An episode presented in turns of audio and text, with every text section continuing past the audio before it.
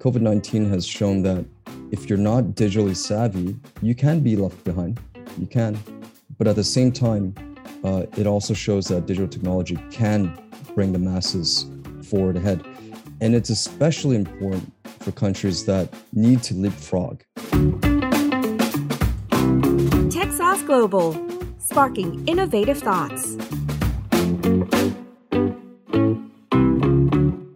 Welcome to another episode of TechSauce Global Podcast. I'm Chawarat Yongjiran Pupe, your host for this podcast. And as always, I am the global content editor, uh, giving you the latest on what's been going on here in Southeast Asia as well as the rest of the world. Uh, hopefully, we do give you some uh, good notes uh, in our talks. And, and today actually is something that uh, is exciting because we're going to talk about something that is going to be developing the landscape of fintech and also access to financial services that we've never, never really seen before as we are developing fast in this area, not only in Southeast Asia, but across the globe.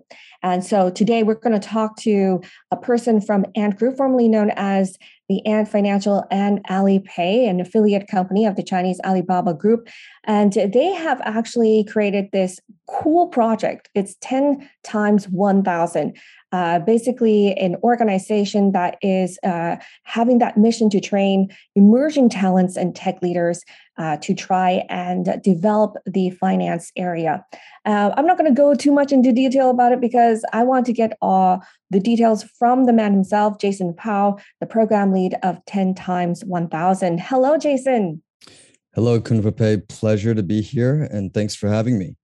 Thank you so much for talking with us. I know that we can't see each other, you know, face to face, and you're talking to us, talking to us from Shanghai, and so we really appreciate that.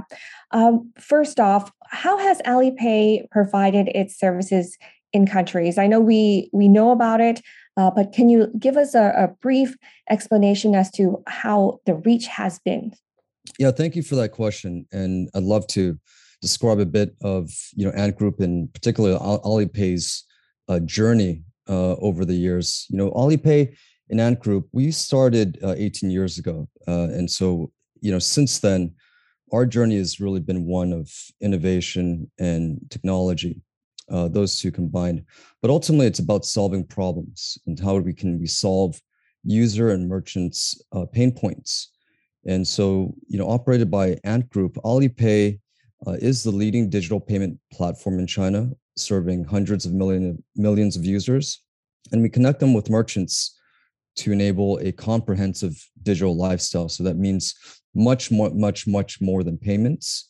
Um, it spans everything from paying your utilities, getting credit, et cetera, et cetera. So in Southeast Asia, we've been working with a lot of local merchants, and especially in tourism, hospitality, and also the retail sectors to adopt mobile payments and accept Alipay payments over the years so that when users are traveling across Southeast Asia, which is big for tourism, it's a more convenient and it's more seamless experience. Mm-hmm. So over the last two years since the pandemic, you know, we've clearly seen an accelerated adoption of digital solutions and innovations, mobile payments also included, right? So when people dine out, I think people now expect or hope to see a digital menu uh, and also be able to pay uh, through their preferred local uh, mobile wallet. And also, more and more businesses have pivoted to set up online shops or to leverage e-commerce to sell things globally. You know that really was uh, the lifeline to a lot of businesses over the last few years, where you couldn't go out and you had to look to other means, and that's where uh, the digital economy is so powerful. Mm. And so the last point on this is you know, mobile wallets have been a key driver of mobile payments globally. And at the end of 2020, uh, there are over, over 2.8 billion mobile wallets in use, and that number is going to increase uh, by a huge amount, uh, 70% over the next five years to reach 4.8 billion. So clearly, something is going on that's that's working. And I think specifically for Asia, as one of the most advanced regions in the world on mobile wallet adoption, you know, emerging markets across Asia are going to experience hypergrowth. And this is a great thing uh, and this is going to help. I think a lot of economies, a lot of SMEs, a lot of entrepreneurs, frankly, uh, leapfrog by using digital technology and ultimately create more jobs. So that's going to be a great, great story in the years to come. Yeah, uh, it's it's interesting because you've been there from the start, really, in terms of it being in the primal state. You know, people just getting to know it, and of course we've had the last couple of years. Uh, you know, the impact of COVID nineteen, people jumping right into that. You know, exchange, digital exchanges, and everything. Uh, can you can you just give us a little more about how that speed has been, and uh, what do you expect will come next? Yeah, you know the uh, everyone's moving at a different speed, and I mm-hmm. think that's very, very, very clear, uh, including through our work on the ten times one thousand initiative, which I'll go into a little bit later. Mm-hmm. But different countries, uh, different cities within countries uh, are moving at different paces, and one thing that has made um, this move a bit faster is definitely COVID. And COVID had forced user behavior to change, right? And that's one of the biggest things about any technology adoption is that it requires um, a new way of doing things. And for consumers that are used to paying in cash or you're writing checks, it's hard to change consumer behavior. And so the digit, the, the, the COVID 19 did one thing, I think, positive for the future of the digital economies globally is that it did force the hand for consumers to change how they how they consume uh, and how merchants adopt digital technology. So today you see mom and pop shops, whether it's a food stall or a hawker or even the big businesses and banks, they now have as their top priority digital transformation. Right. So some are some are further down the line, some are just starting. Uh, but I think what's clear is that it has moved up high in the priority uh, for for everybody. Mm. Uh, I, I, think it's interesting because of the fact that China has, I think, was was the first to to actually successfully do it uh, very thoroughly in terms of uh, that adaptation. Um, but throughout your journey, throughout the you know the development of financial services, what do you think have have been the main pain points in accessing financial services, especially when you talk about Southeast Asia? And how do you think these uh, pain points can be solved? Yeah, you know, Southeast Asia's economy has come a long way over the last decade, but there are still uh, over six out of 10 Southeast Asian nations remain unbanked or underbanked. And you know, SMEs, especially the micro enterprise, micro enterprises, are really a strong driving force for Southeast Asian economies. You know, according to a 2021 study by the Tech for Good Institute, over 60% of micro SMEs were unable to get a loan when they needed financing, which of course limits their potential for growth. Southeast Asia is also home to a lot of islands, right? And I think Thailand alone has over 1,400. And so one of the things that uh, excites us is if you look at the 15th century, uh, there was a Silk Road uh, that went from you know Western China all the way across to Eurasia, and and that was uh, a painful journey, let's say, to facilitate cross-border trade. In this century, we have the beginnings of a digital road, and I think for Southeast Asia, given the challenge of logistics and how widespread its population is, that is going to be a really fantastic thing to to solve, and and so what we've done at Ant Group in 2020 is we've launched something called Alipay Plus, and Alipay Plus is really to solve global merchant and consumer pain points throughout Asia. So today we actually we serve over 1 billion consumers across Asia and globally so that they can access cross-border mobile payments, they can access more merchants, they can access more SMEs, uh, whether they're in their own country or they're traveling across uh, the Southeast Asia region. Um, so in terms of pain points, I really think there's, you know, there's really the few um, that we all need to focus on. Do you think that the fact that you know we're so spread out in terms of how uh, varied the, the, the econ- economic situation is, or the development level is throughout Southeast Asia, do you think that is a challenge as well? Oh, it's definitely a challenge, and and it goes back to you know my example about the Silk Road and the digital road. Um, it, it is infeasible uh, to to build up the infrastructure that would say connect 1400,000 islands. But the promise of digital technology is that that can be done in a very inexpensive way. And that's that's really the promise I think that Southeast Asia has with fintech and similar uh, technology solutions. Um, can you access uh, a global market, a regional marketplace, and to sell your products, to have logistics done, and also to have the payments done all leveraging digital technology. That solution was not possible, say, five or six years ago. And I think today it definitely is. And it definitely is because not only are consumers and merchants more aware of these possibilities, but there are more and more vendors. There are more and more suppliers of technology that can get these things done. And so we're seeing that. Uh, we're seeing more and more companies enhance their expertise on providing these solutions uh, to the people that need the most. And so that's why a big pain point that we need to solve is talent. Mm-hmm. And it mm-hmm. all starts it all starts with talent and and they are the backbone of what's enabling this ongoing innovation.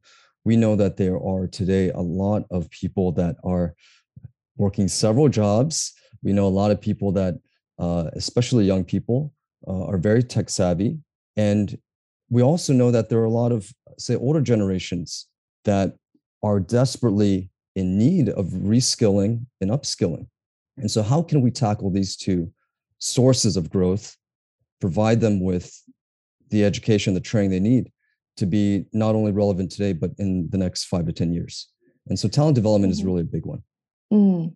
What about the, the, the issue of digital divide? I mean, uh, this has been uh, a topic that we've talked about for quite a while now and uh, you know there are issues in terms of uh, the infrastructure in, in some countries access to technology access as also to education uh, as to the know-how as to how to use the technology but but obvious one of the things that i i'm curious about is like how do you think the situation is it going to be in terms of developing that infrastructure to have people access uh, good internet connection and so on well, I'll say this users, uh, when there's users, there generally is an economic case, a business case for in- infrastructure to be developed. And infrastructure is not cheap. Um, you know, in China, uh, this country did immense investment, strategic investment in going from 3G to 4G and now 5G.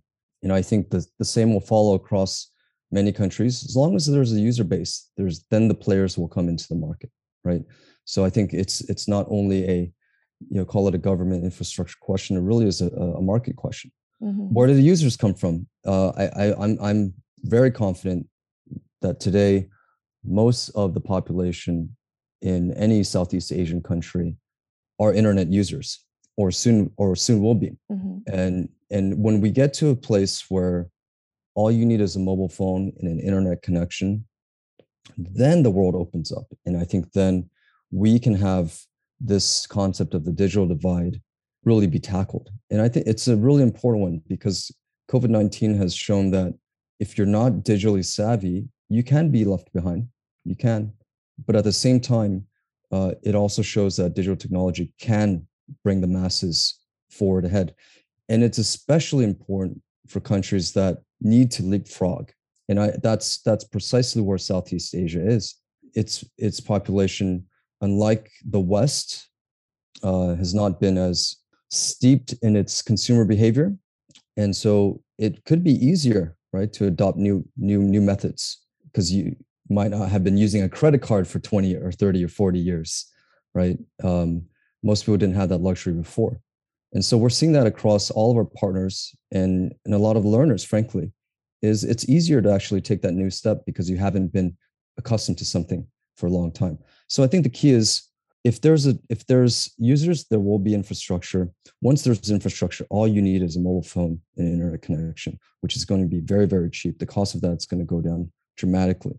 And then you'll be act, able to access things like 10 times 1000s training programs and and i'm sure many many others that will come from different sources as well Yeah, it's interesting. Yeah, it's interesting how you say that. Uh, you know, the the, the you know Alipay uh, and companies like such as you play a big role as well in terms of um, lifting up or or supporting that movement to, towards better access to fintech and and uh, you know financial services.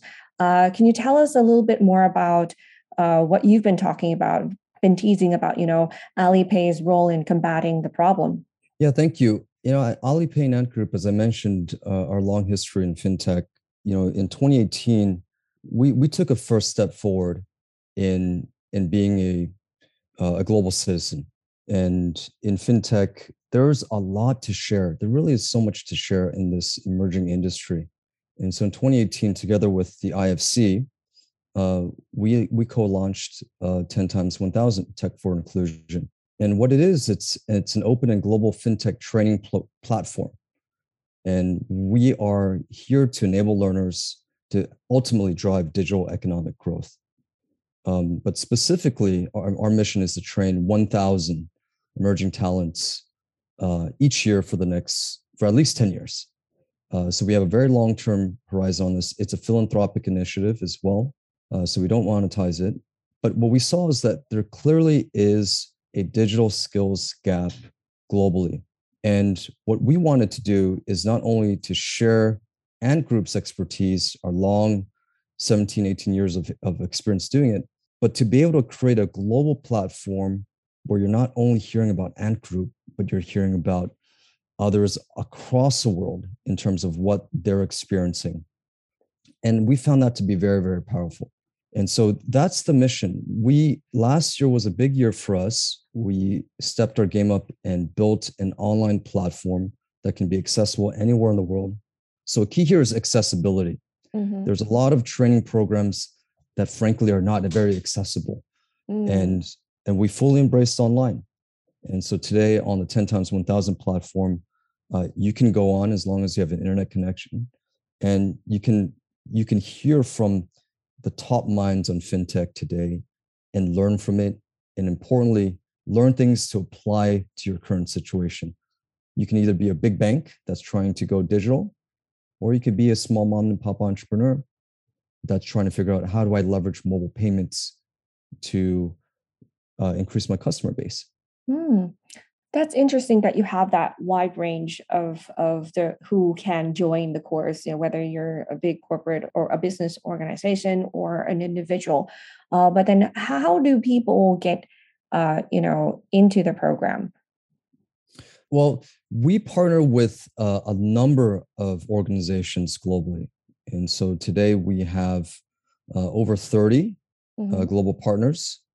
And they range from the UN to VC funds, investors, to also industry associations like the Thai FinTech Association, the Singapore FinTech Association, etc. So we recruit through our partners, and also uh, alumni of our program can refer as well. And I'll say to listeners that are interested in 10 times 1000, head over to www.10 x1000.org. Mm-hmm. You can also send us an email and express your interest to join. Um, so we have a, we're looking for learners that are passionate about financial inclusion. And it doesn't necessarily mean that you are in the fintech industry per se, because as we know, fintech is impacting every business in the digital economy. Mm-hmm. And so we're looking for passionate uh, learners we're looking for learners also that are willing to be part of a global community.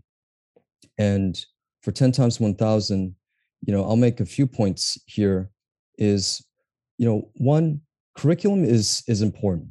And so we spent time to develop curriculum that's not just not only theory, how to understand fintech, but yes, we have a lot of very specific practical cases uh, lectured by CEOs mm-hmm. on how to mm. take the latest technologies, things like blockchain, AI, security, etc. How do you actually apply it to solve problems? Right. I think that's the key. Um, and that's really one of the main main points I want to get across today. Is I see a, we see a lot of people excited about say blockchain a lot of people are really excited about AI, but a lot of times they're not starting from the right position. Mm-hmm. And the position first is is what problem are you solving? And and that's so important to to to, to determine because if you're not solving a problem, the application of this technology, technology is only a tool. It might not be sustainable. It might not lead you to a healthy business or a healthy project that's going to run uh, for a length of time. And so that's what we try to try to stress also at 10 times 1000 in our training. And the second thing is that the community is really, really important. And we are seeing this over and over again. A global community shares, and fintech is changing so fast that what we're seeing today in China, we'll probably see in Africa very soon, for example. And how do you leapfrog? You leapfrog by learning. And we've seen just an enormous amount of exchange of our alumni that's constantly trading notes. Because one country, eh, what we're seeing is maybe several months ahead of the other, uh, maybe a year or two ahead of the other. So they've tackled the same problems, the same challenges that the next person will face.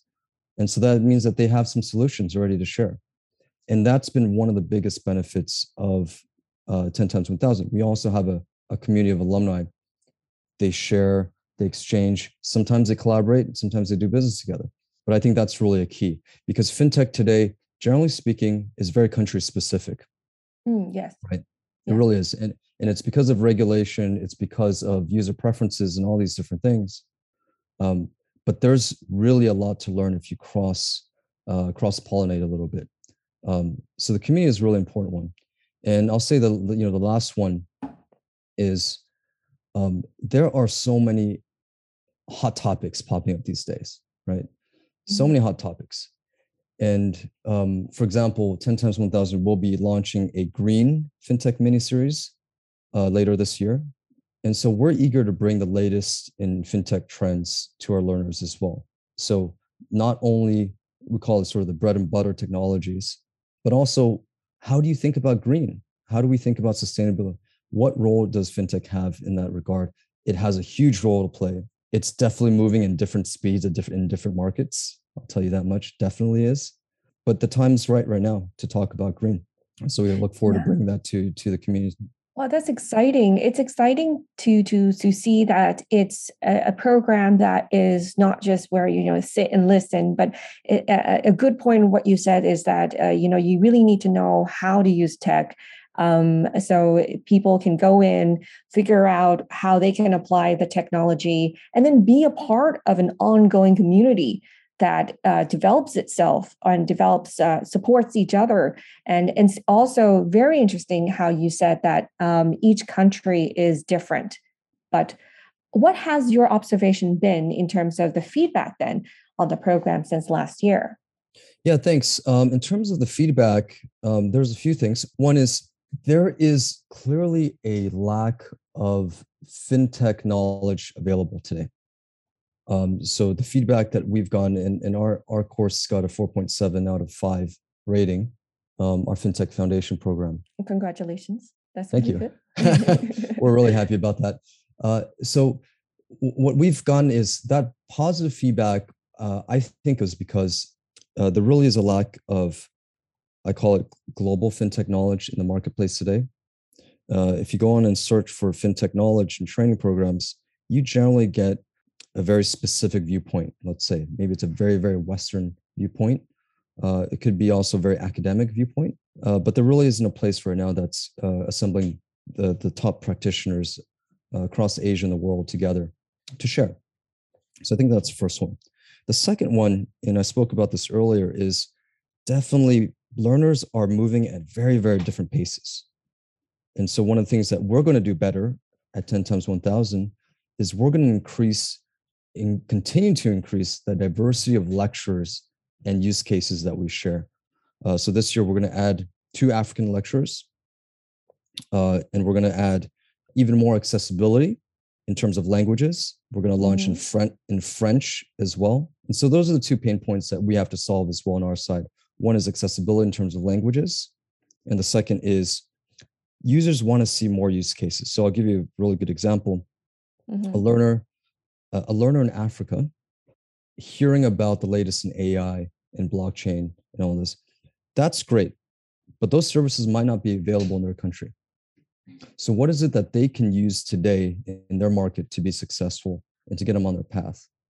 And so that's that's exactly to the point. Different markets are moving at very different speeds. And so how can we be helpful to them? And that means that we need to diversify our, our curriculum even more. And we're taking that step uh, this year to do that.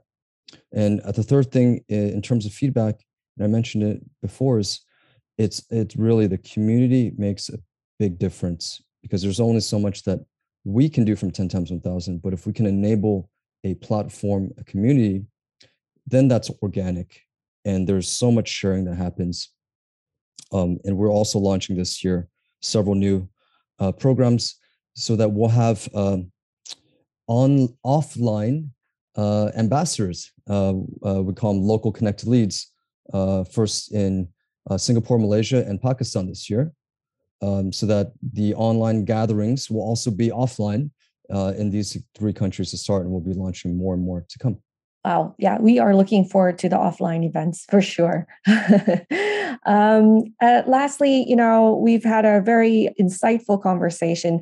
I'm just a, a, bit curious because China has been quite successful, as I mentioned, in, in terms of developing its fintech.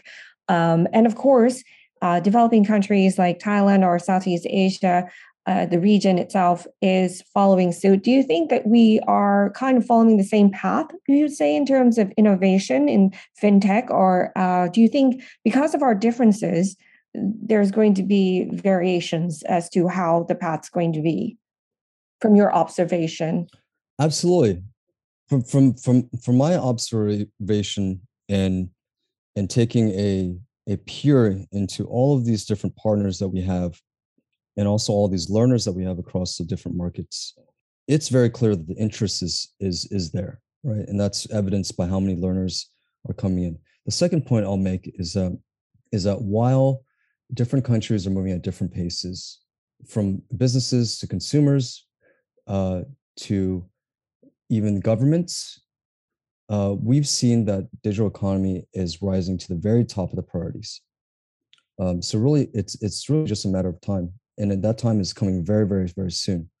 Um, for this to happen, we need the availability of technology, techno- technological infrastructure, as we discussed. The second big T that we need is talent, and talent is something that we're all working on. I think that's a gap that needs to be filled because once you have talent and if we have talent that has passion has mission we have entrepreneurs we've got uh, the incumbents are also moving then i think that magic's going to start to happen right? Mm-hmm. um, so all the ingredients are there and i'm, I'm confident i'm confident um, that many across asia will, will probably even surpass right? Will probably even surpass uh, what china's done what the united states has done what europe's done? And we can see that. We can see there are some tech giants across Southeast Asia over the last few years uh, that have sprung onto the scene. I think that's really great because what that does is that provides inspiration, uh, it provides motivation to other small guys, to other entrepreneurs that can see I can do that too. And so that's what a market needs. You need those idols. You know, the US has Facebook, has Google, has Amazon, has all these, you know, China has a few too and so southeast asia has a few of these shining stars that's that's really a great thing so that gives me a lot of hope as well Thank you so much, Jason. And to wrap it up, just for those who might have missed it on our talk earlier, um, any last words on, on those who are listening and, and wanting to join your program? Uh, uh, how can they, and uh, what can we look forward to in the future from you?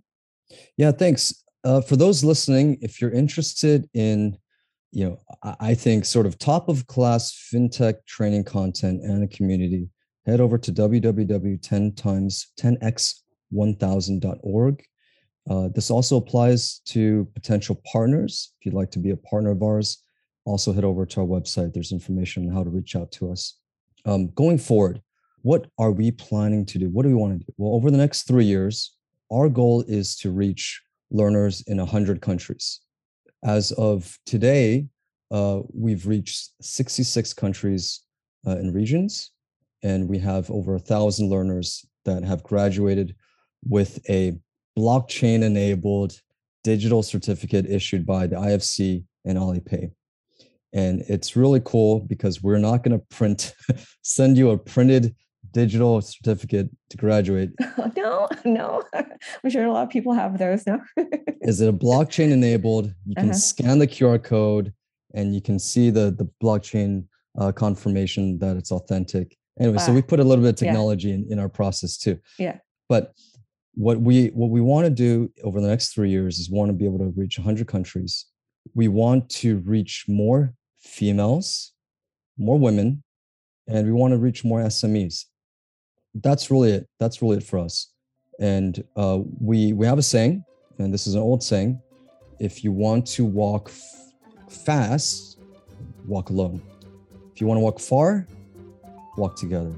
And so I hope that we can partner with more lecturers, institutions, partners globally um, to build a future of a sustainable, vibrant fintech community.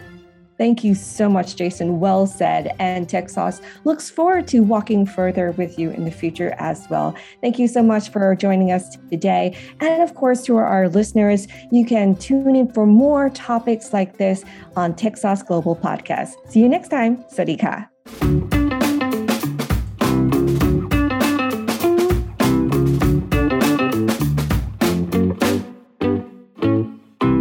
TechSauce sparking innovative thoughts.